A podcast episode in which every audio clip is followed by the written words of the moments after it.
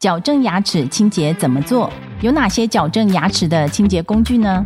我们请到齿颚矫正专科唐伟旭医师，告诉大家最想知道的矫正知识。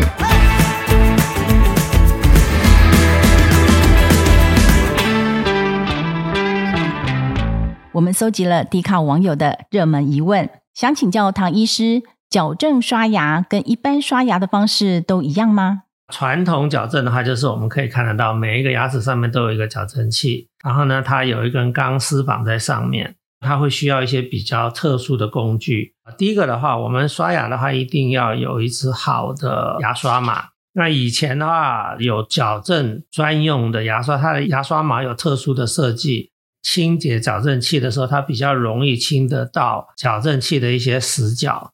牙间刷通常是拿来清洁钢丝的下方，矫正器跟矫正器中间那一个区块，可能是会有一些食物残渣停留在那里。要有一个穿牙线的东西，叫做牙线穿引器，一个塑胶圈圈，它可以从钢丝的下方先把牙线穿过去之后，你就可以正常的用牙线来清洁你牙齿的接触点。矫正器的话，它是蛮复杂的，它有棱有角嘛，很多地方它会有一些死角。那如果我们能够搭配冲牙机的话，就可以去冲到一些刷牙比较不容易刷到的地方。矫正牙齿清洁有哪几个重点呢？我们开始做矫正之后，就不是只有刷牙齿，我们矫正器本身也要去刷它。我们在绑钢丝的时候呢，会用一些乳胶的产品，其实是会蛮容易附着一些食物残渣在上面。所以这时候，厂商发明超音波的电动牙刷。超音波的电动牙刷是有世界专利的，它就只有一支才是真正的超音波电动牙刷。其他的很多让你听起来觉得好像是超音波，其实它都是机械式。超音波的电动牙刷是它牙刷毛会震动，频率的话可高可低啊，可以一分钟达到三万次。波的话会传导到牙齿的附近，所以它的清洁效果非常好。除了可以使用超音波电动牙刷以外，还有哪些清洁方面需要注意的呢？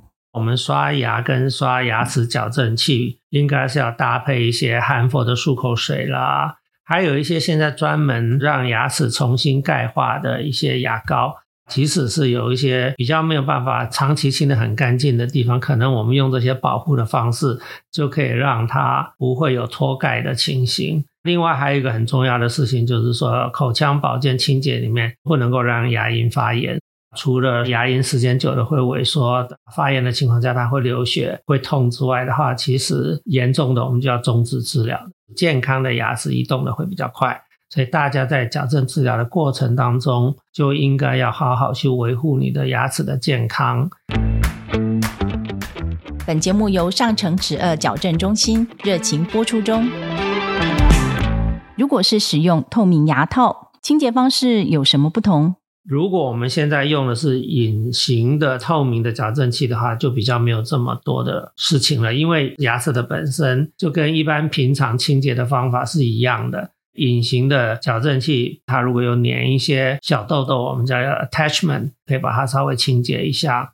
再来就是你要清洁隐形的这个牙套，确定它是干净的，这样的话才不会造成牙齿的脱钙。这样听起来清洁很重要，而且不同矫正的方式有不同清洁的方法。做矫正很重要的一件事情，其实是要养成良好的口腔保健习惯。